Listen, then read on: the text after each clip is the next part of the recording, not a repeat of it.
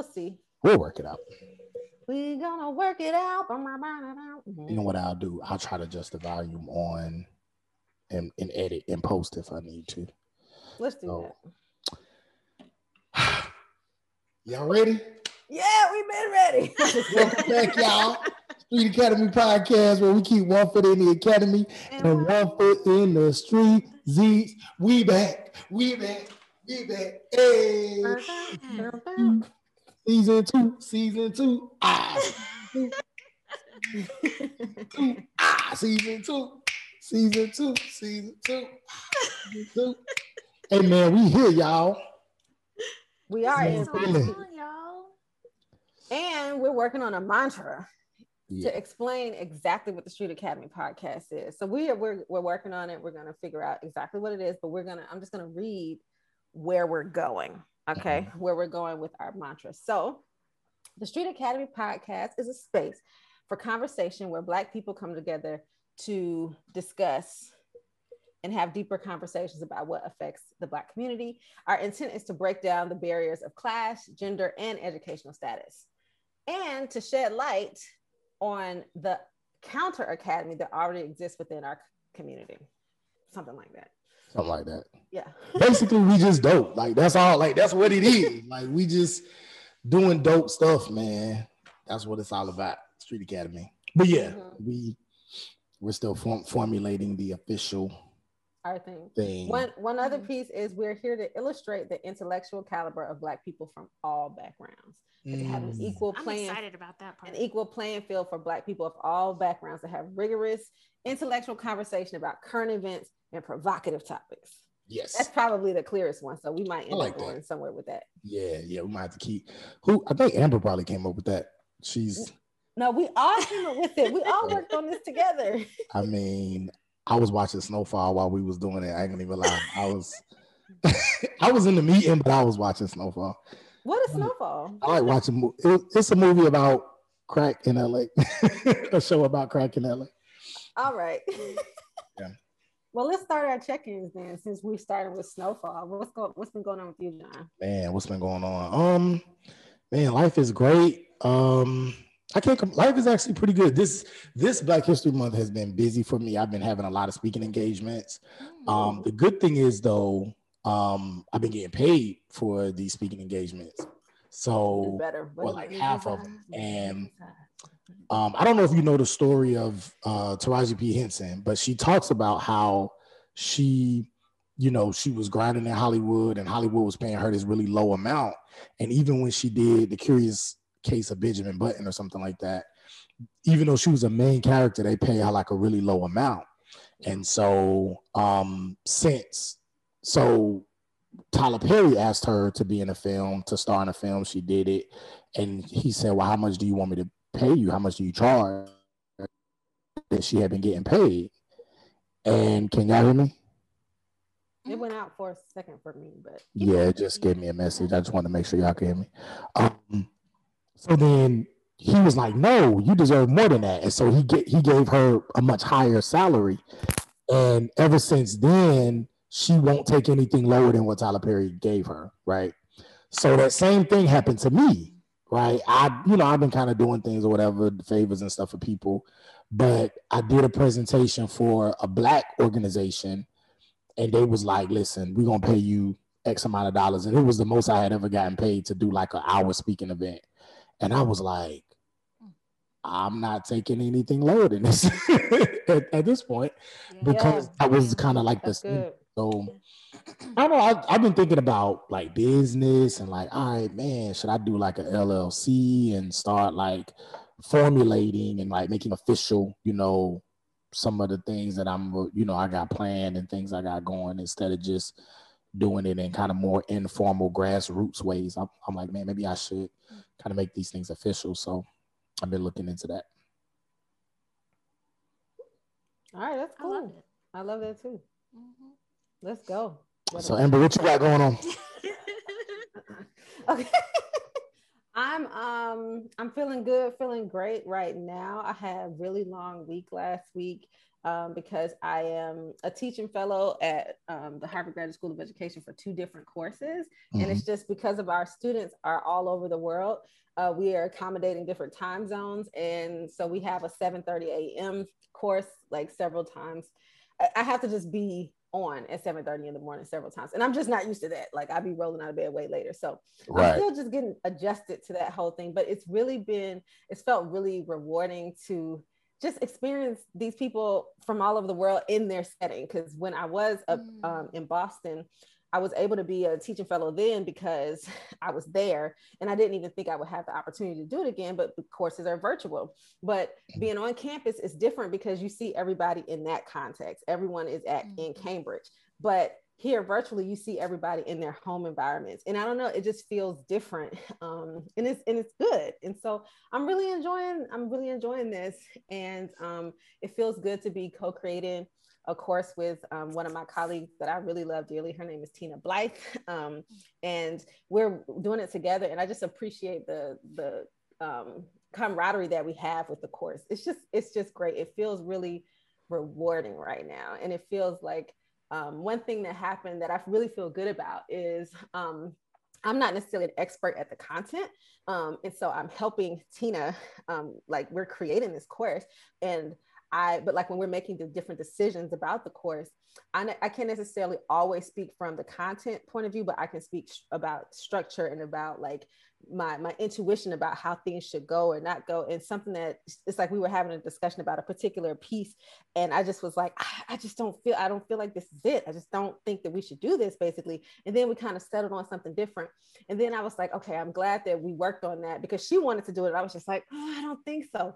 Um, and so once um, I said like once we had settled on a different thing, I was like, you know, um, I'm glad that we decided something different because my chest was tight about that. And she was like, oh, I'm anytime you you're you feel something about something, I pay attention to that. I listen to that because I trust your Mm. intuition. And I'm just like, I appreciate that so much. It's just like I'm learning throughout the years to trust my intuition more. But in um, a work environment for my colleague to say, like, I trust your intuition and your gut instinct about things and the way we do things, that just felt really validating. And so, and that felt just good because, you know, sometimes I just question, like, what am I bringing to the table? But it's just like you have something that you can't necessarily explain to folks until you get in that moment. And it's just like, that's wisdom from another place. So I'm feeling good about that. So Oh, having a good weekend, Yeah. having a good resting weekend. My mother's birthday was yesterday. We're gonna go eat something today. And shout out to my dudes. yeah, Hey, to my dudes. One time. Yeah. And so I'm feeling good. Man, how's she been doing? She been doing good. She has been doing good. Mom's- She's been Mom's been doing good, better. yeah. Cool, man. Mhm, Thanks for asking. def- So yeah, definitely uh, keeping up my prayers. feeling good, feeling great. How have you been, Jackie? Man, I have been deep in my dissertation hole. Woo! Know, trying to officially be that doctor in May. Um, so, you know, I've been super deep in my dissertation hole. Um, I finished one big piece of it earlier this month and shared it with um, a few folks and got some positive feedback. So now I'm on to the next big part, trying to, you know, make it work. Okay. That's that's consuming most everything about my life right now. Okay. Am- Amber, can you hear Jackie pretty good? Yeah, I can. You can? Okay. Mhm. So yeah, maybe it is. Let me try. I'm gonna go get these other headphones and see if I can hear. Hold on. All right. I guess we'll just continue going with the conversation. oh, Amber, I love your little uh, interpretive dances. you like it? I'm feeling real. I'm feeling movement today. You know why? Oh, so if anybody's interested, this is why I feel like I'm also so perky right now. Is Mhm. because um I don't know. Do you have Apple Music? For those who have Mhm. Apple Music, and I know it's bad for the artists, um, Spotify, all the streaming services are bad. Yet it's just the way that I listen to music. So my apologies to all the musicians out there. Yeah. Um, and so I've been listening to Apple Music, and they actually, if you go to their tab, um, where it's just like like Black History Month, it's just like browse. And so you go to Mhm. like Black History Month and you click there, and they have playlists from different celebrities and like Mm. influencers and stuff. Um, and so I've been listening to the Angela Rye playlist, Mm.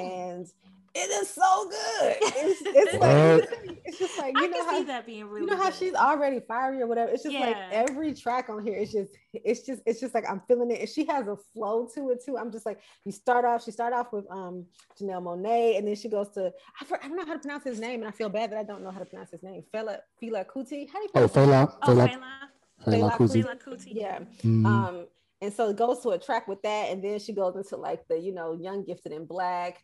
Uh, goes into a change is gonna come, and it's just like the flow is just so nice, and I'm just like black. I feel so black. Ah, yeah.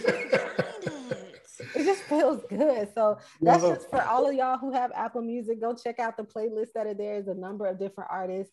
Erykah Badu has when I was listening to hers um the other day too. So yeah. So but speaking Ah. of feeling so black, that's our subject for today. Let's go. What does it mean to be black?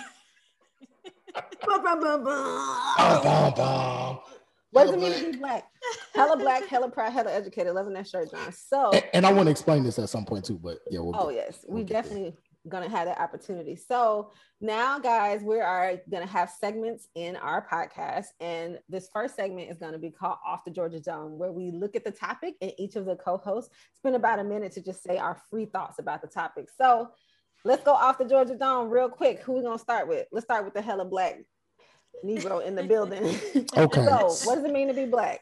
What does it mean to be black? Black is man, black is beautiful, black is antiquity, black is the beginning, black is forever, black is eternity, black Oh, I- is oh man, when I when I think about black people say I don't want to limit myself to being black. I feel like when people call me a black man or a black scholar or a black artist or a black creative, it's I, I, I feel like I expand more than just saying I'm I'm an artist, so I'm a scholar. Like I feel like it's it's even deeper when I put black on it as opposed to being limited by being black. So Mm. yeah, black is black is everything, everything, Hey, everything. Hey, I felt that. It's beautiful. Let's Let's go. Like that needs to be like written and framed. somewhere. Listen, I'm glad we're recording just this. I'm Jackie, what does it mean to be black? Man, I think about this so much. And before we went live, um, John and I were talking about um, Judas and the Black Messiah. And it reminded me of the whole uh, controversy because Daniel Kalu- Kaluuya, Mhm. um, if I say, if I butchered his name, you know, I apologize, but he um, is British. He's Afro British. And so um, there was a lot of um, controversy around him getting the role of Fred Hampton, who, of course, is African American. Um, and so when I think about Black and who gets to claim Black, I don't know. I Mm. just feel like that's just so much contested space about who gets to Mhm. claim Black identity. Mm, mhm, I love mhm. that. And so for me, that's where I feel too. When I think about what does it mean to be black, I think about how people um, in different ways try to police blackness.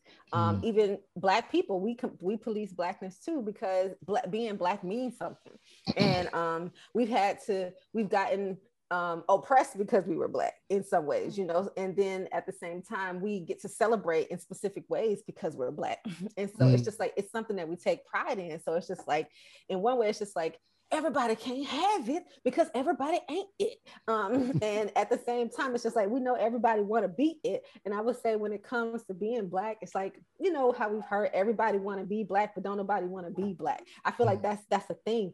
Um, but like when I think about being black, it it is just like it is the littest shit ever. like It's so amazing. It's so wonderful. it gives you just a i feel like it, it- i feel like it can give you a perspective it depends on how you interact with your own blackness how you think about your black identity um there's so much there because it's like if a this is silly but you know I love how Amber like she she stopped and laughed at her own punchline. i enjoy myself i enjoy myself That's black. That's a that's, that's black right there. we just we don't need nobody else around. We just we just be Don't. We good. actually that goes to my that actually goes to my exact point because that's what I was laughing about. I'm like, this is a riff off of like if a tree falls in the forest, is it did it did anybody hear it? Did it really Mm. fall? So I'm like, if a, if a nigga is by themselves or if a black person is by themselves, are they black? so it's just like I think you just answered the question. I believe that they are, no They matter where they are. are. Um, and yet it's just like that understanding of that person. I almost want to challenge that though, because I know, but, I challenge Yeah, too. yeah, I yeah. do too because now I'm just like, does that really work? Because we have people like I don't even know the the the who's the guy out there in St. Louis with Brian. um, well with Breonna Taylor. Oh, Daniel Cameron. I try not to remember his name. So yeah, him. Um, people like that. It's just like, is he black? Does, does he get his card revoked? Whatever, even being black. So anyway, Mm. that's off the Georgia Dome. That's where we are. So now we're about to just dive right into this topic. Let's go. What does it mean to be black? What does it mean to be? How do we want to talk about the interaction of all of these pieces, Jackie? It looks like you You know, no, because as soon as you said like that whole example of like being alone, and John was like, "Oh, you know, I want to challenge that." I was like, "Of course, the sociologist is about to, is about Okay. to challenge it." Listen. so I kind of want to hear more, but I, I have an idea of where he might be going. with Let's that. go, Mhm. John. So so I I I agree with you that for black people, we just we, we're us. We don't necessarily need others to validate our blackness. But I feel though, as black Americans, what I found in looking at and talking to both in a formal setting, like doing actual research studies, and then just kind of informal and just talking to people, that a lot of times black people understand, black Americans understand their blackness in relationship to whiteness. So Mm, whatever white people do, the opposite of what they do then is blackness. And so we're always just and and and I don't think it's necessarily a thing that I'm not harping on us or saying that because I think we all do it, but I think that's just a product of our history, right? Our history in this country, the African American identity, a large part of that is based in oppression. like that's part of our story.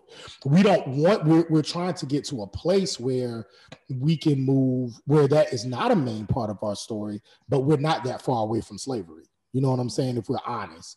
And so that's still a large part of our identity. So we look at white people and we like, oh, well, white people do that. Well, we do the opposite. And then that's Mm. blackness. You know what I'm saying? Or blackness mm. is anything that's not related to another culture. I think that exists with African American identity. And I think because our identity has been stripped from us so much, we've Mhm. we're, we're we're constantly um doing every like we literally did a whole great migration.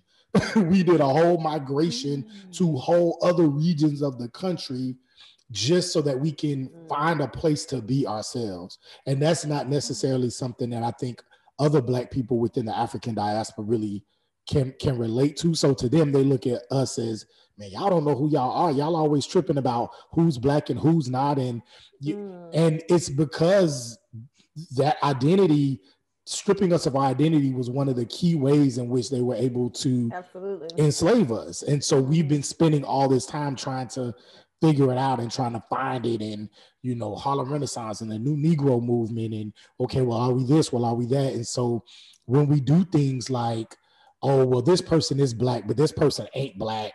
Kamala Harris is is really black, but she also part Indian and blah blah blah.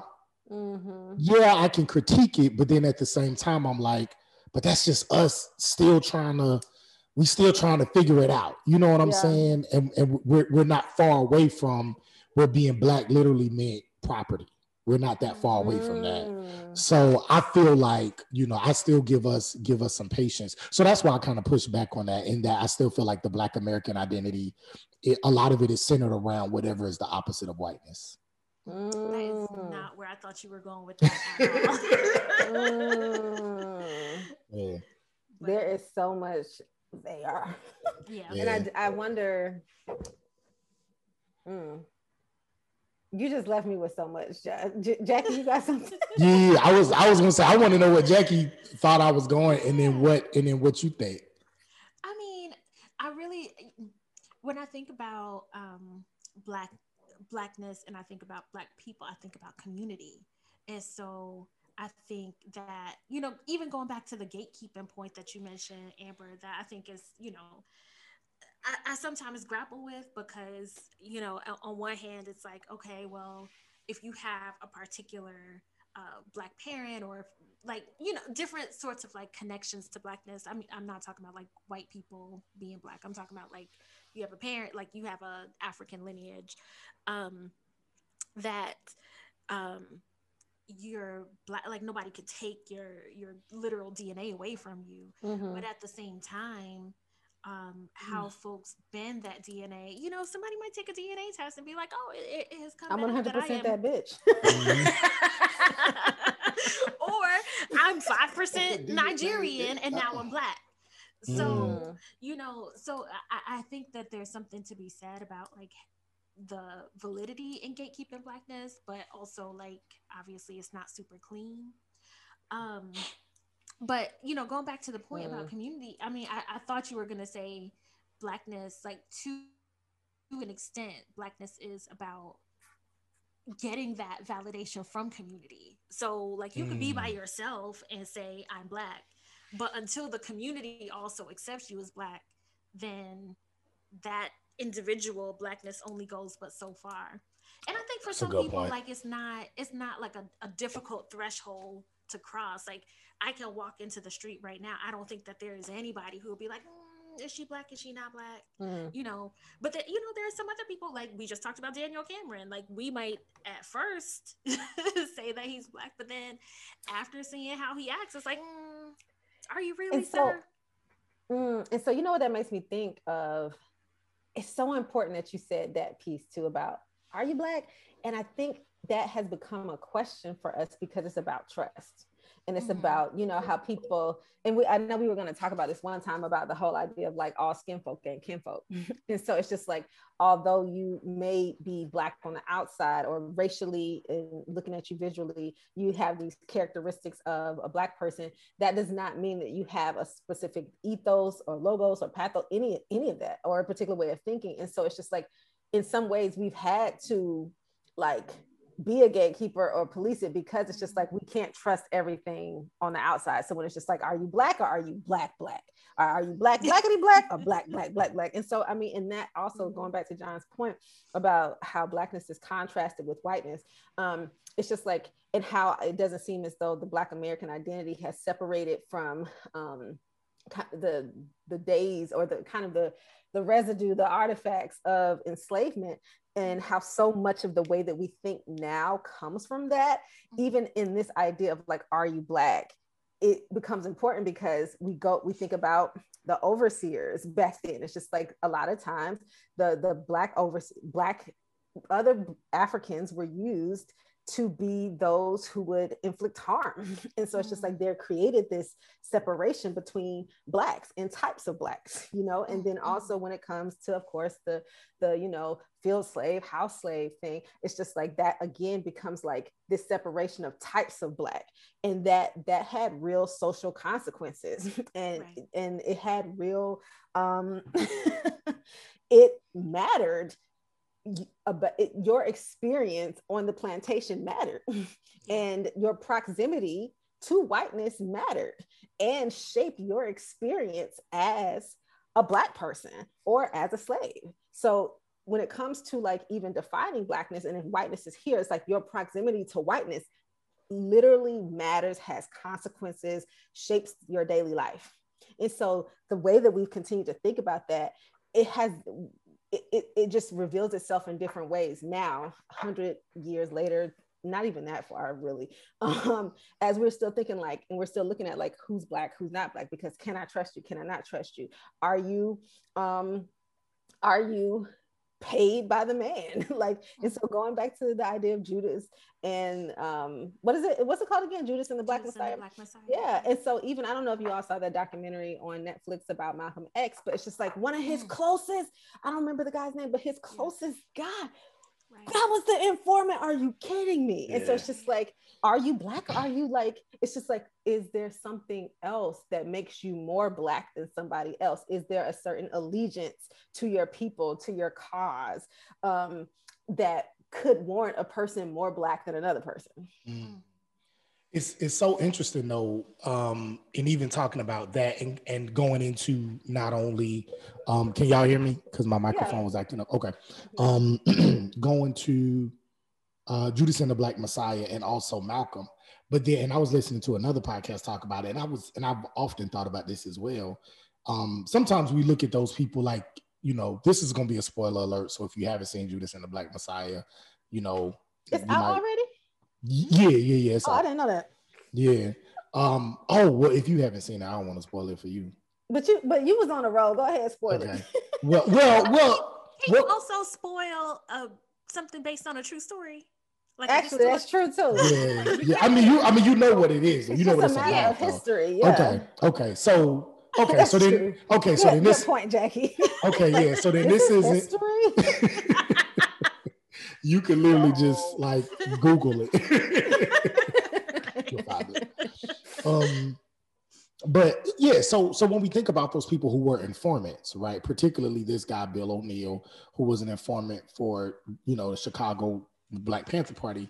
Um, part of it was because he was he was stealing. He was like stealing. He was a thief, and then you know they called him and they said, well, if you don't want to go to prison for two to five years, then we need you to be an informant. And that happened a lot, right? Yeah. I think that probably happened in the Malcolm X case. I'm pretty sure, but that happened a lot. So then the larger question is, well, why was he stealing? You know, see what I'm saying? exactly, exactly. Why did he feel the need to do that? Why is he living in poverty?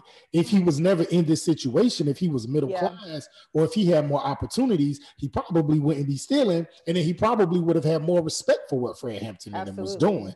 So yeah, we can come down on dude. You know what I'm saying? Because at the end of the day, we all kind of like, listen, what you did was still wrong. It was still messed up. But in looking at the bigger picture, I still blame white people because it's Black History Month.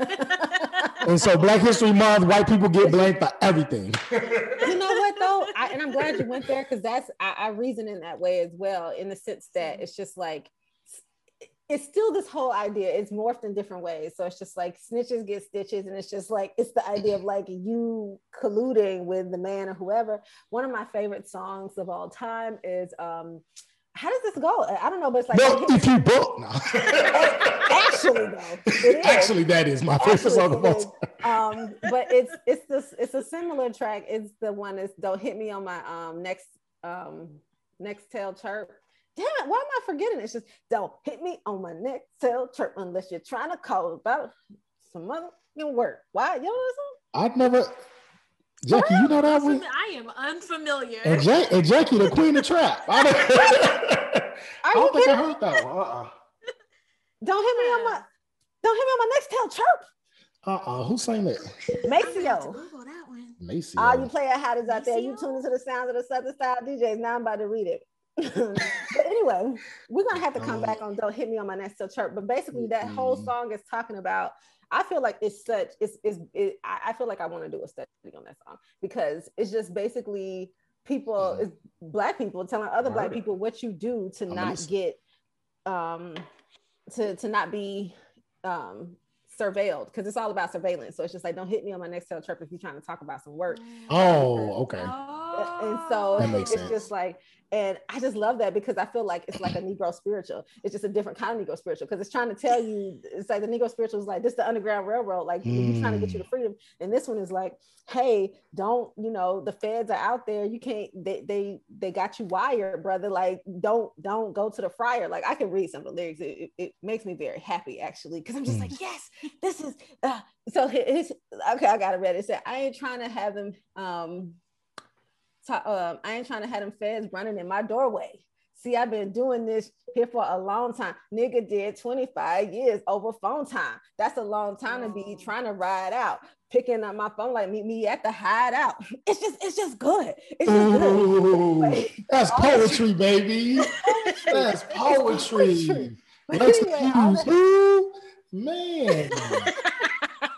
Man. all that's to, all that's to Oh, say that's though, it's just like I feel like we communicate. It, it- that has always reminded me that it's just like you know, informants are a thing, wiring is a thing, but that's because we're coming from a place where we're trying to get out of something. You, the, the bribery comes from it's, it's typically money related, and it's just like if the system wasn't here, you wouldn't have so many people being informants and things like that, or because they're trying to like get out of some other situation. So I really respect that point that you made, John. And yet, Mm. and yet, you got to throw in a yet. What about people like Daniel Cameron? Wow. What about what about him? because is that a money situation? Is it because he's like like in that instance i i want to have empathy towards all my brothers and sisters. And yet someone like that i'm like okay yeah the brother's just lost. Mm, is he in the sunken place? Yeah. has he just been so programmed that this is his reality and all i can say is i hope he sees himself in a different way? I feel like i have more empathy for the brother on the corner who ended up being an informant than for somebody like daniel cameron Mm. Yeah, I, I mean, I, I- some folks might argue that in a sick way or a convoluted way that Daniel Cameron is like a modern COINTELPRO informant. I, I mean, I could, I could see that, but you know, I also think that like the the ministry of some Black folks is to like wide have a wide space for all Black folks to to come in and and be a part of community, and I am a recipient of that ministry, not necessarily someone who is a excellent leader and practitioner of that ministry. It is Mm. very difficult for me to make space for folks who um, are. I think there are two types of. There are some folks who are like willing to learn and grow, and they just like need patience as they learn and grow. And then there are some people who are like, I don't care nothing about what you're talking about. And for that group of folks, it's very hard for me to like create space for them to to be in community. And I think. Daniel Cameron, like, if he wants to identify as as black, go with God. You know, I I wish you Godspeed. the best of luck in your life. Yes, I, I wish you Mhm. Godspeed.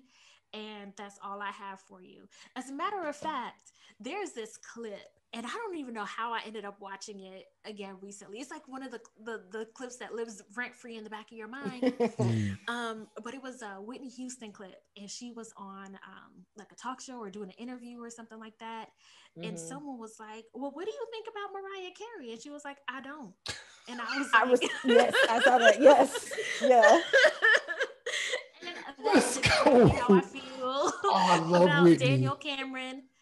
Oh, Whitney was the rest shade queen. Oh, wasn't she? But she Whitney wasn't was the necessarily shade trying queen. to be shady in that instance. Because, like, keep going, Jackie. Because I figured you would yeah, I mean, there was like a context to to them like trying to Mhm. paint Mariah and, and Whitney as like either competitors or like Mhm. whatever they were trying to do, they they were trying to lump them together. And she was like, She's in her lane, I'm doing my thing. I'm not, you know, trying to interfere with her.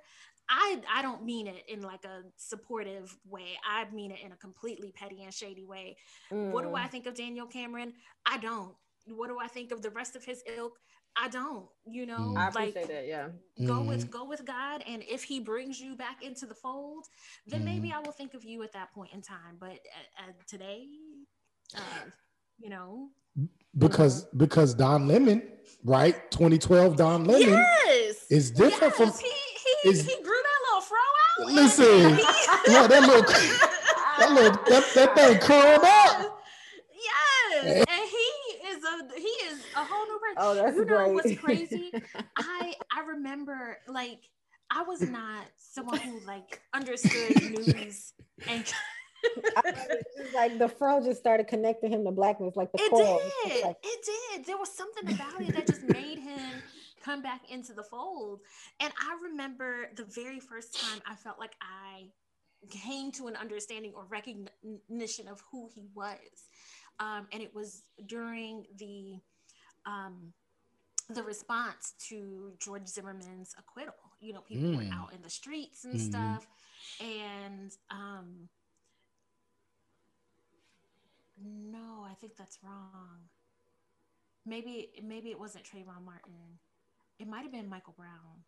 Mhm. Um, in either case, Don Lemon was reporting and it was like a riot in response to um, a black boy dying.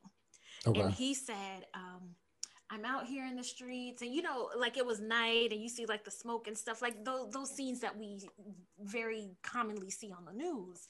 And he was like, and obviously there's the stench of marijuana in the air. And I remember Oh being like, yeah, I remember that. I that was remember the very first time I, I grabbed my phone and I was like, who is this man? Like, who is Don Mhm. Lemon? I don't know who he is. Mm. And I had to like look him up. And I was like, that is the most aside commentary that just don't even make no sense. It, would, Right. it would be like if I was like, and obviously people have blue shoes on, and I'm like, what what does that have to do with anything? And why is that obvious? Mhm. So yeah. But that's not him anymore. He done uh he done turned a corner. He has. He has. And I think all of us have in different ways. And I know for me too, I feel like my corner turned when I went up to Boston more so than in any other point in my life. I think I was so comfortably in blackness that I wasn't thinking about it as much um, because I'm born and raised in Atlanta. I went to black schools, went to a HBCU. And so once I went up to a place, which goes back to your point, and John, it's like once I saw the whiteness, the contrast of blackness became clearer. And so I feel like I became more black. And so it's just like, Mhm. but when it was like black against black, it's just like, I ain't thinking about it. But once I Mhm. went up there and saw the contrast, and it was like, I am a black woman, very much so. you know what? I'm gonna be honest with you, and I, I've I've kind of wanted to have this conversation with you. Um, I noticed that shift with you, Amber, when you went to Harvard. I I really did because I don't know if you remember a conversation. Me, you, Ayana, I know. it- Okay. Giselle. You remember that? It was like Which at the one? Which one? You it was at the bottom of Berean. It was like something after church or something, Mhm. and we were I think we was having dinner or something, and it was like at the at the bottom of Berean. It was a bunch of people, a bunch of youth or whatever, and we were talking about race in the church and something about you know should the church be separate or should the church be Yeah. yeah. Oh, yeah. And I remember you was like, no, we need to be together because we are all gonna be in heaven. And I was like, no, we need to be separate. we need to be away from them. I'm sick of being around them. I'm tired of it. I'm tired of it. No. Oh. And we went back and forth. And then you went to Harvard. And when you got up there, you was I think oh. I think the very next Facebook post I saw of you was some Cornel West quote, and you was at a you was at a protest, and you was like, and I'm black y'all, and I'm black y'all, and I'm blacker than blacker than black black. And went up to Boston and was like, no. Yeah. And I mean, your whole I saw I saw true. your whole shift just happen. It was it was true. beautiful. It was It- beautiful. it's true though, like quite, Yeah. quite net. Like Yeah. And you know that's why I'm, I'm like and, and that's why I kind of have a sensitive space to be like let's can we give people grace because I also Right. know like my own transformation where it's just like I beca- I began to see things more clearly in contrast to whiteness and then also it was the time that the world was in like I went and I and I always say this when I th- talk about my Boston experience because it's crucial because it was within a specific context too it's like Right. I went up to Boston a week after, no, a week before um Trayvon Martin's killer was acquitted. So it's just like it was that context. So it's like I was Mm. went up there in the heat of how things began to rise. man. Yeah. Um, and so it's just like Trayvon Martin was a thing when I was going. And once I got there, I remember sitting in the car with the gracious um, woman who let me stay in her place um, at that time, Brianna. And when we heard the verdict, I remember it was in the it was in the night. I don't remember what night it was, but we were in her car and we just screamed. We were just like, ah, we cannot believe it. Mm. Like we just screamed. And that was a week just of me being there. And that could have been a foreshadowing, actually, to say this Mhm. is going to be a different Mm. kind of experience here with you in Boston. Because then after that, we know then the next year was Mike Brown, and then it was like Eric Garner. Then everything kind of, and then everything just rose. And then that was me. It was just, it was like that was my first time. Um, well, no, that wasn't my first time in participating in a protest. I had participated in a protest um, when we when the Jena Six thing happened back in I think it was like 2007 or 2008. I remember um, my class, some of my classmates and I at Oakwood, we ended driving to Louisiana and um, with with some of our professors and protested for the Jena Six back then. Mm. Yet the awareness that I had then is very different than the one I have now. So Right. I, it, it definitely was. It was an Mhm. awakening, and that awakening happened. So I'm so glad you mentioned it, John. That awakening happened once I had more proximity to whiteness. Mm. I was gonna say, like, It's very being, interesting. Being proximate to whiteness, like, almost makes you have to make that decision of like, Mm. is this something that I'm gonna be Mm. okay with and like be supportive of? Like, once I see it for what it what it can be, Mhm. um, or am I gonna like push back against it? And I think that's Mm. why I have such little respect for someone like Daniel Cameron. Like I understand Mm. that um Mitch McConnell is his mentor. And I'm like, What? forget yeah, like forget the the former president who just left office, but you know, in my opinion, Mitch McConnell is probably the most evil white person walking the face of the earth. Um, Mm. Well, at he least has Ru- a, he has a lot of competition, so I was gonna say Rush Limbaugh um, But is he's no gone. long, but that was gonna say, but he's no, but he's no longer walking, and I don't. And know. I'm not saying rest in peace or anything like that. Um, bye. yeah. Mm. you Okay. know, You gone. I- I really like this uh mustard color. You know, that's that's how I feel about it. Mm, Yeah. yeah, yeah, yeah. I, yeah, I was gonna say your background is amazing. Thanks. Yeah. Yeah, I noticed how we all I got love the plants. plants. Yeah, you got the Mhm, plants in the mhm, background. So mhm. that's how I feel. Yeah, man. Dopeness. So, but yeah, you know that that proximity to to whiteness, and and so yeah, so I have very little respect for people who see what whiteness can do to them and to the people who look like them, and then Yeah. double down in support of it. I'm like, Mm, no, I don't, I don't, I don't see it for you. mm, mm, mm. Mm. Hmm.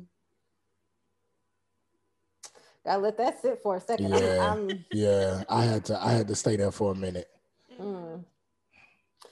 Let that breathe. Just let that. So then let's just talk about now, because we're because we're talking about blackness here and being black be black. Let's Mhm. talk about the different types of blackness, and so that that's definitely a conversation nowadays more so than ever too. So, um, Sure. Jackie, I remember you mentioning Judas and the Black Messiah. Um, there was um, some controversy there about the lead actor. Can you say more about that? Yeah, so you know, um, Daniel Kaluuya is uh, British. He's like Af- Afro British, um, and I do not remember like his like ancestry or exactly what country um, on the continent his people are from, but um, I know that there was controversy around him, and then there was controversy around uh, Cynthia Erivo playing Harriet Yeah. Tubman Mm-hmm. because I think she's British as well. Mm-hmm. Um, and so the idea that these great Black American icons needed to be also represented by Black American folks, um, which I think is is connected to like the ADOS movement. Mm-hmm. Um, Can you say what that is for the people? yeah, I think that's um, African descendants African of. or is it American descendants of slaves? I think it was. I thought it was African African descendants of slaves. Um, I'll look it up. but it's it's American. oh, American descendants of slavery. Oh, okay. Okay. So basically, Black folks who are living in the US who can trace their ancestry back to folks who were enslaved here, like in the American South. Um, and someone might correct me on if it's just the American South, um, because it's it's you know I, I have an interesting connection to um, the United States, Mm. but like through my ancestry, but um, but yeah, you know, I, I think the idea of like who gets to to claim blackness and who gets to represent what it means to be black, um, and who gets to represent what it means to be American black, um, is an interesting conversation to me because I, I do think that for folks who. There's there's no black folk who is untouched by the legacy of colonialism. Like even if you are um, living on the continent right now like you are not untouched by the legacy of colonialism. Um, and then if you are in the western half of the world you know from canada and whatever is higher than canada antarctica i guess i don't know um, Depends the on how way you look at the world. Oh, Mm. touche, touche. All the way down through South America, like your life, you know, your your life has been touched by the legacy of slavery. Mm. Um, and then there's this whole other conversation about Black folks being indigenous to the U.S. and like coming here before like First Nations, indigenous folks, which I'm just getting, I'm just getting hip to that conversation. I'm like, I didn't even know that folks were like staking that claim. That's a whole Mhm. nother whole Mhm. nother thing of like you know uh, my ancestors were never enslaved like we came here before so that's a whole nother a whole nother conversation um but yeah i mean i just think it's interesting like who gets to to claim this but who also gets to represent like not only the us legacy of slave well i guess who, who gets to represent the legacy of slavery Mm. um and i i i understand like different countries contributed to how black folks were were traded as as, as property across the world. Um but the violence that was visited upon black people does not feel distinct to me um, you know, there are some folks who are like, oh yeah, you know, there were some owners who treated black people fairly and gave them a damn about that. Nah, right. ain't nobody like, trying to I hear that don't- shit. I don't, right. I, don't- I, I don't care about that. Um, we know by and large, like slavery was a really violent institution, um, Mm. and the legacies of the governments that have come out of that from Canada all down continue to practice violence against black pe- black people. Um, and I, I mean, I guess I'll, I'll also say that um, the whole ADOS argument is is interesting to me in particular because it's hard for me to figure out how it's being defined. So I understand that it's like American descendants of slavery, but it seems to be really restricted to the United the the southern states and within the US. Oh, that's interesting. I don't know if that's I don't know That's if an even like, meta kind of identity yeah, like, I don't conflict even know if there. that's I don't even know if that's like entirely true. Someone can correct me. Mhm. Um if not, but um and and I'll say like a lot of black folks can be like, oh yeah, you know, my grandmama and um, they from Louisiana, they from Mississippi, Mhm. they from wherever. You know, we used to go back there and visit aunties and whoever when we were kids or whatever the case is. A lot of folks have that story. Mhm. Um, but I think, like, you know, for example, what do we do with uh, Puerto Rico? What do we do with the U.S. Virgin Islands? Mm. Um, my mom is from the U.S. Virgin Islands, and so Mm. is her mom. And so, you know, as far back as as I know, and there's some trading that happened, like the U.S. Virgin Islands, like has changed hands. Uh, Puerto Rico has Oh, yeah. changed hands. British and all that. Yeah, but you know, like still when we're talking about it, what does that mean for how we consider an American descendant of slave uh, of Mm. slavery? Because I'm very much like I'm I'm very clear that my family culturally is Caribbean. You know, we don't at the holidays there, there are no collard greens there's no fried chicken there's macaroni and cheese like macaroni and cheese might be kind of universal but um, but the, even how you we make the macaroni and cheese, It's, it's different. not Like it's, it's a different yeah. kind of mac and cheese. Mhm. Um, so it's it's very clear, like culturally, there's there's a distinction, but at the same time, like my mom has always had that blue passport that is Mm, important. My grandmother, mm. she was allowed to to travel. Well, she might not have. Actually, now that I'm thinking about it, they didn't need a blue passport because you don't need a passport to travel between the mainland United States and the U.S. Virgin Islands. Virgin Islands. Mm. Yeah. So yeah, so for me, like this connection to to Black identity and who gets to claim Blackness. I mean, uh, I think part Mm. of the part of it is like the identity of blackness versus like an ethnicity of like African American, Afro Caribbean, Afro British, like whatever it might be.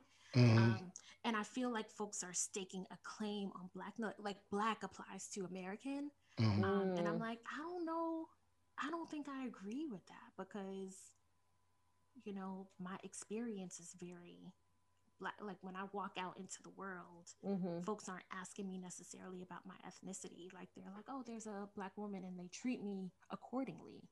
Right. Yeah, uh, man. I mean, oh, Jackie, that was Jackie. Be, she be hitting on. air, You be like, It's I wanna, so- yeah, I so wanna, heavy. I wanna, I wanna, I wanna. So that's that's difficult for me to even respond to all of that. But as I guess I'll tell kind of my my own story. Maybe there'll be some links to Mhm. um a lot of uh, a lot of what Jackie said, but I feel like I I do have a certain feeling about number one, non-black Americans playing Mm. black American. I I do. I just I don't know if that's a thing. Yeah, I don't I don't know if that's a thing, but I just I feel like you know, and I, I talked to my friend, one of my homeboys, he's Nigerian. We have a love-hate relationship with each other, mostly hate. It's mostly hate, but a little bit of love there since like I've known him for so long. But and he watches like all the episodes, but I hate them Anyway, um, right. Um, but uh, he he talks about like how Forest Whitaker played Idi Amin. You know what I'm saying? And there are like Denzel Washington played Stephen Biko, which I don't really think he did a very good job when he played Stephen Biko personally. You know what I'm saying? Um, so I, I feel the same. I feel that other groups should feel the same way about their stories, right? Mhm. That you know when Mm. when Cynthia Erivo played Harriet Tubman, I saw the film. I love the film. I think she did a phenomenal job. Yeah, I did. I did. I really liked it. I really liked it. Um, I thought she did a great job, but there was something missing. It was Mm. it was something that just couldn't, even if I didn't know she was British, there was something that didn't quite connect me. That Um, entire film, something was missing. But anyway, we'll come back to that. The whole film was missing from itself, is what it was. thought it was a good. I liked it. I liked it. I wanted to like. It was so critique that I thought I was gonna find a lot more Let's keep going. I, Yeah, I, I thought it was, but it was it was something. It was something missing, and I and I say that because when you look at those top notch biopics like Malcolm X, right, or Yeah. Ray, you know, or Tina Turner, um, A- Angela Bassett playing Tina Turner. I think there's something significant about when you have the the uh, a, a certain African American experience, and then you're asked to play a role. Malcolm, I think Denzel was able to get into that Malcolm role, not just because he looked a lot like Malcolm in the movie, but because a lot of what Malcolm was saying, he himself was like, Yeah, I agree with because I've been through this myself. I grew up, I think he grew up in what Mount Vernon, but he had been around in Harlem and Brooklyn and all. So he understood the New York, the you know, the super pro black experience, even if he himself wasn't a part of the nation or whatever, but he understood that life, that experience, that identity. And so to bring all of what he had to also reading and studying Malcolm and his teachings, it just it transformed on the screen. The fact that that Jamie Mm. Foxx grew up in the American South, he grew up in a segregated Texas, right? Playing music. He talks about how, you know, the first time he was ever called a nigger, he was like 18 and he was playing for these rich white people on the other side of town. And, you know, they called him a nigger and all this other. So he was able to link with Ray's story of being a musician in the called nigga, you know, all this other kind of stuff. So it's it's something about that, and I imagine they brought that to the screen.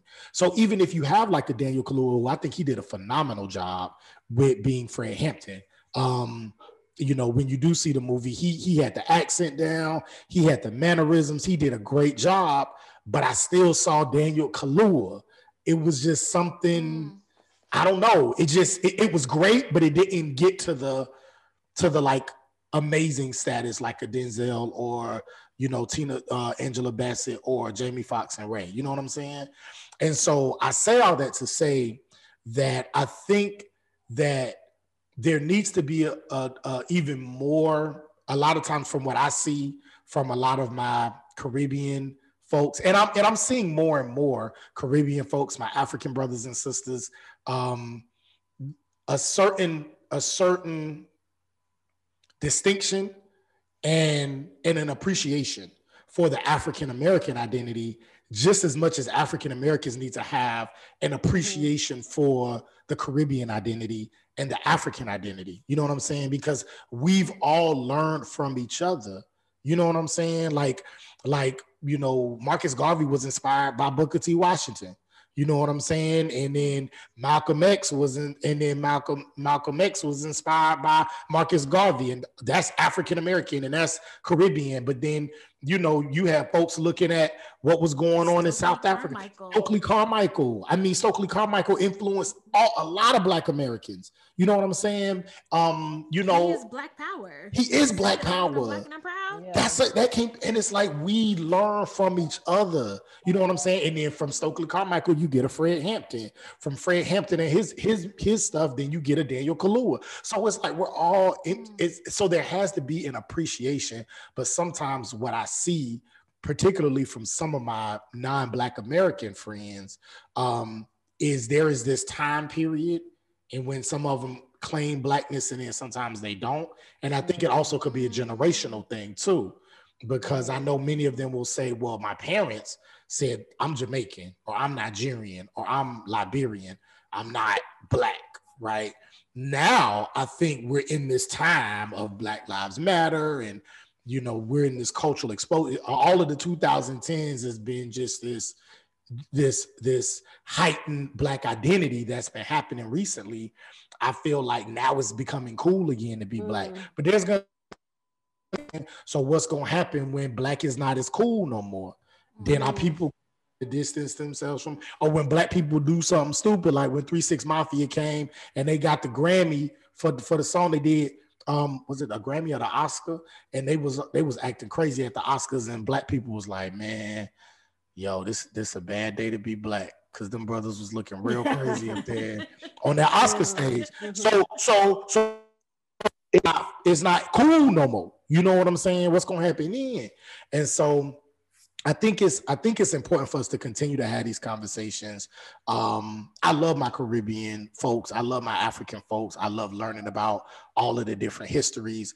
And I know a lot of them do appreciate the African American story because had it not been for civil rights, you know what I'm saying? Had it not been for a lot of the movements or the HBCUs that we yeah, attended, absolutely. the African Americans helped to break. A lot of our Caribbean and African brothers and sisters came to those institutions and broke through from those movements. So, but a lot of that we learned from Marcus Garvey and, like you said, Stokely Carmichael and Mhm. Nelson Mandela and you know Jomo Kenyatta and so many other people. So it's like I think the more we appreciate the diversity of blackness and understand that it's all we're all, and that's a whole nother conversation, but do Yeah, all identify with Africa. I think that's another piece. yeah, Even oh my god, I was just having this conversation. I was talking to two of my other friends. All, all of us pro-black, all of us, you know what I'm saying, all about the people. But they was like, I ain't African. No, I'm, I'm black American. I don't I don't identify with Africa. I don't Mm. just that's just not my thing. You know what I'm saying? I'm all about being African. I'd rather you call me African than African American. But I think that's another layer. So Yeah, it's layer. it's so it's so complicated. it's and and i think that is what makes just the conversation about what is black such a deep and wide conversation because one thing is being black is about identity and identity is constantly changing. It's constantly Mm. changing every single moment identity is changing. And so if it's every single moment it's, it's changing within one individual then if you look at a people collectively and if you look at the passage of time how does that identity constantly constantly change? You know how does the, Mm. the identity of blackness or the identity of an african change once they are brought to another location? And so specifically in this instance we're talking about america. And so then okay the identity of an african of being an african you know during a period where your people are enslaved. And then what happens to that identity once your your people are no longer enslaved? Um, and then but at the same time um, what happens when that identity um, i mean when those people are not quite enslaved but the slavery has taken on something different. So now there's jim crow. And then also then there's the terrorism that happens from white people who see you as black you know um, being a free being a freed african versus being an enslaved african. Um, so it's like there's these shifts and then then there's the whole like being i'm just trying to track history right now as being an american. And so then what happens when there's a war? And so then you are now american and you can fight in the war for this country. So are you as african as you are american? And now there's Mm. generations of, you're now generations removed from africa. Right. and so now you are an american who can fight on um, another country's soil as an American and yet still face discrimination as a black person now because you're not African, but you're an American. So I can fight for this country. And then once I come back to this country, I am not looked at as an American at all. I'm a nigger. I'm all of these other things. And so I Mm. keep going. And then the civil rights movement happens. And what does it mean to be black? And then also then the 70s happens. And then it's now actually the introduction of the term I'm black and I'm proud.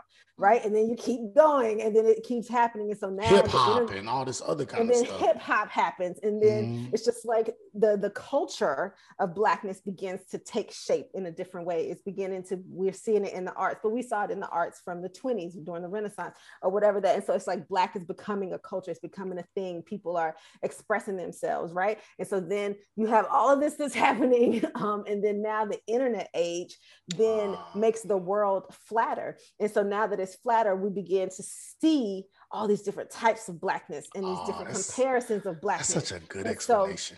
and so then you start to so then blackness becomes a whole lot more textured textured because we're able to connect with different types of black people in different ways and we're seeing different mm. representations and with that because of the flatness other people who are not black are beginning to take claim to this blackness and they're beginning to appropriate and misappropriate all of this mm. blackness and so now we're beginning to see this thing where it's just like are you black or not black we see the question of It's the race protection. the want protection of blackness, wanna- right? Mm. Because now that culture, now we're taking ownership of that thing because we're seeing other people do it and we see them getting credit for it mm. in ways that we can't get credit for. We see white girls wearing bamboo earrings. We see white girls put um put plastic in their bodies to try to represent the black female form or what's traditionally considered the black female form, which is a whole nother issue. And then we see people wearing braids and calling them box braids or whatever the hell they call them now. And they- Boxer braids. boxer braids and stuff, but things that are like quintessentially Looking black like a boxer.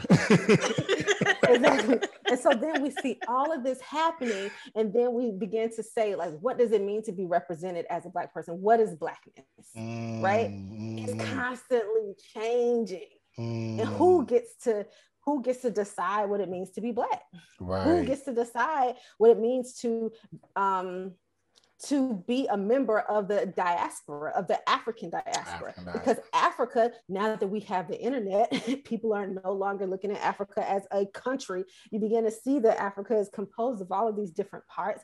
To be African means to be also Egyptian means to be Algerian means to be Moroccan and those people don't look don't have the phenotype necessarily of what it means to be black to us Mm, right? mm, and so it's Mhm. just like, is this, or if, if there's a South African, well, we didn't even talk about apartheid, but then it's just like, if you're a South African white person and you come to America, America. then are you Are you African? American? Can we say that? Am I comfortable with that? Hell no, in some ways, but at the same time, I can't Ooh. deny your roots. And so it's just like there's such a nuance that's happening now. And I feel like it's good for us to grapple with it. It's good for us to grapple with our own identities. It's good for us to grapple with other people's identities to the point where it doesn't make us go crazy and where we can have peace. So going back to what Jackie said about even thinking about Daniel Cameron, I don't.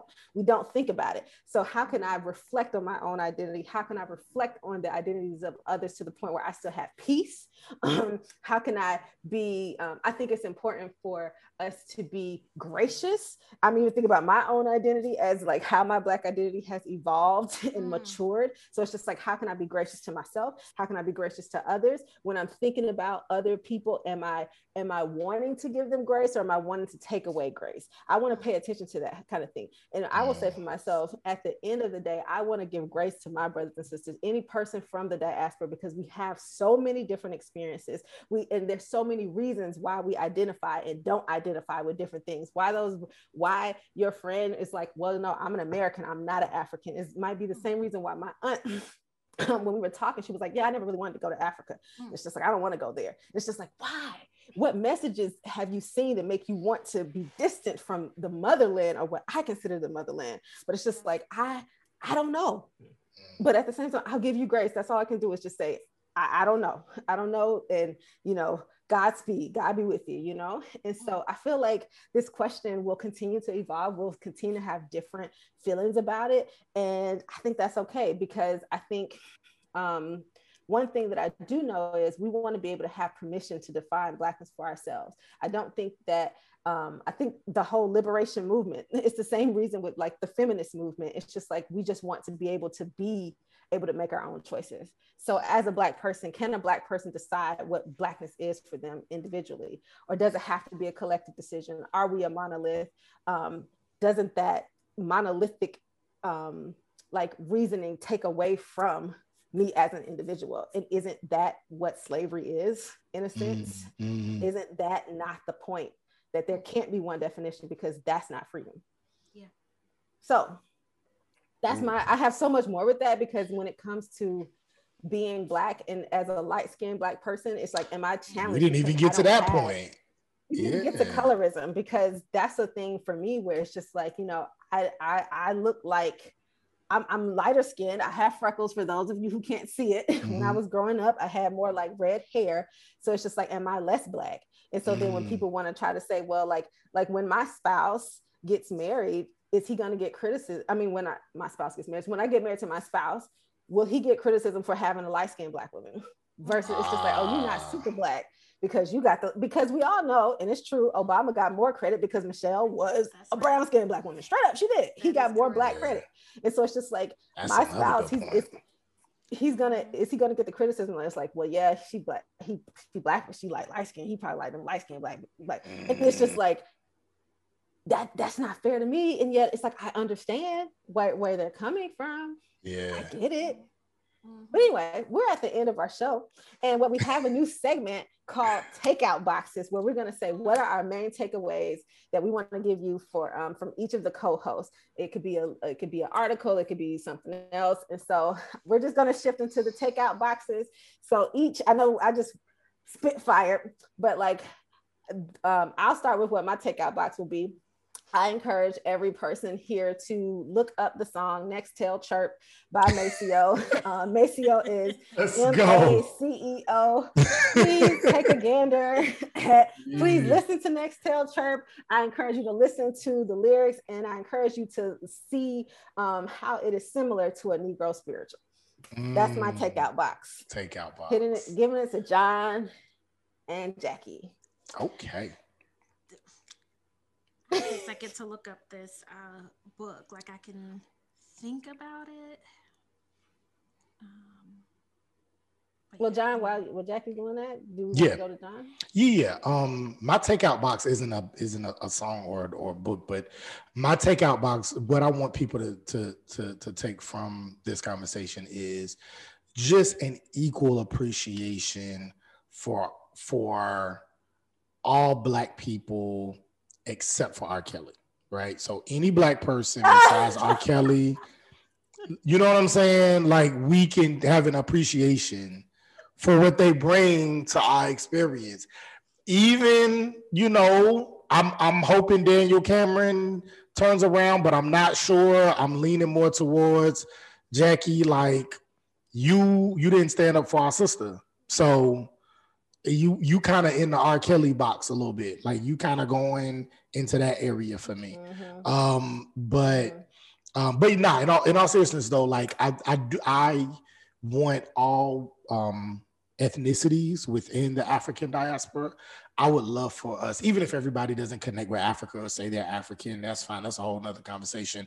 But at least have an appreciation for what Caribbeans bring to our, you know, for that history and for African history and for Afro British history and for Afro, you know, Afro Latina history and for you know, Afro Asiatic history and just having an African Americans, like everything that we bring to who we are globally as Black people. And actually, I do have a have a book or a series. If you could look up the African presence in, and it's like every continent. It's by Runoko Rashidi, R U N O K U Rashidi, R A S H I D I. And he has a series of the African presence in America, the African presence in Asia, the African presence in Australia, the African presence in, you know, um, Europe, you know, Europe. And, and when you read that, you'll see just like out of Africa, just the beauty of who we are all over the place. And you just have a much greater appreciation, I believe, for um, just being just being blessed to be to be who we are, to be who God made us, which is you know to be black and to be proud. So, uh, yeah, check that out. Yeah, I um I had to look up the book, and now I feel silly that I didn't remember the name of the book. Um, Is it 'cause I knew that Fanon? it was a- You know, you, You know, know, you love you some phenomenal. She even- is I a forgot about Him. That's the, like he's Caribbean too. So That's identity all day. yeah. Um, no, I, it was about Stokely Carmichael because there was so much stuff that I didn't um, know about him, like his history, his background, like how he um, began to understand like um, his own like black identity. Mm. Um, but anyway, the book about Stokely Carmichael is called Stokely. Pen- Peniel Joseph. I don't know if I pronounced his first name right, um, but it's called Stokely. Subtitle is A Life. Um, Mm. and I just thought it was such a good book. Like I was looking for something to understand like the Black Power movement. Um, and obviously like it's a little bit more about like Stokely Carmichael. Um, but it was it, it's a it's a good read. Um, even Mm. if if you know you kind of skip back and forth through it. Um, yeah, and I think um, just for dissertation stuff, I got a little bit into um, Marcus Garvey and some of what he was teaching around Pan Africanism. Um, Your dissertation Which gonna be think kinda crazy. I can't wait to so read good. that joint. I can't wait to read that joint, bro. It's gonna be from, from your lips to God's ears. That joint gonna be crazy, bro. I know it. yeah. I know it. but yeah, but you know, just getting into Marcus Garvey um, and some of his teachings, I think is helpful for re re-engaging with a black identity that is not necessarily rooted in ethnicity which i mean i'm not knocking ethnicity. I think that you know american british caribbean canadian like whatever your ethnicity is is important. Um, it adds a lot to the the texture i like that word amber um, of how black folks are and like how we like share across cultures or whatever but yeah the idea of us being just really connected and rooted um, in continental um, pan-africanism is i think sitting with me so Cool. I'm there. Yo, All right. Another We- episode. Season Another two. episode, season two. We kicking it off, baby. It's been another episode of Street Academy Podcast where we keep one foot in the academy and one foot in the streets. Um, yo, please leave comments or hit us up. Yo, our IG been popping. You know what I'm saying? Once we got the IG, we got almost 50 followers right now, bro. Like, oh. we, we rolling. you know, we we we doing the thing. Yo, we just uploaded some pictures. We did a whole photo shoot for season two. You know what I'm saying? So it's happening. Street Academy podcast rolling. Um, so inboxes, leave comments, let us know what you think about things we've been saying, whether you agree or disagree, whatever is fine. That's what this, you know, platform is about. Um, and uh yeah, we just gonna keep uh coming up with videos and you know, we gonna yeah, we just gonna we we gonna keep moving. Um and uh what else? I think that's it. Hit us up. Our, our email address, Street Academy Podcast at gmail.com. If you have any ideas on shows or anything you want us to talk about, uh, feel free to inbox us um, either individually or or at our IG, or you could email us. Uh, you can find me, Jonathan Grant, at J Paul Grant on IG. Jackie. at jacket's mission at everything mm, Um, and at Amber Camila. I don't be on social media, but yeah. she really don't be on that mug. She don't. I be sending Amber messages. She get back like a month and a half later. there. I Nah, don't she don't. there, but- But hit her up, though. except amber Yeah, just inbox me. You can inbox me and Jackie. You, you good. it may or may not change. I go in and out. right. yeah, But I like But when it- you I like when you mm. say, John, all hearts and mind clear. Oh, I forgot. Yes. I feel like that's a great way to close. I know. I forgot. I, it's been so long. Yes. So all hearts and minds clear. Yes. We good? Everybody good. Everybody feeling good, feeling great, feeling good, feeling great. How about How you? you? All right, y'all. It's been another episode. We Peace out. A town down. Boom, boom, boom, boom, Hey. boom, boom, boom, boom. ain't never heard this song. dog. Come see me. Come see me. Come see me. Man, fuck wrong nigga, man. You over the phone. Fuck this nigga ass, man. This was the mid 2000s when it took like a minute and a half to get the song started.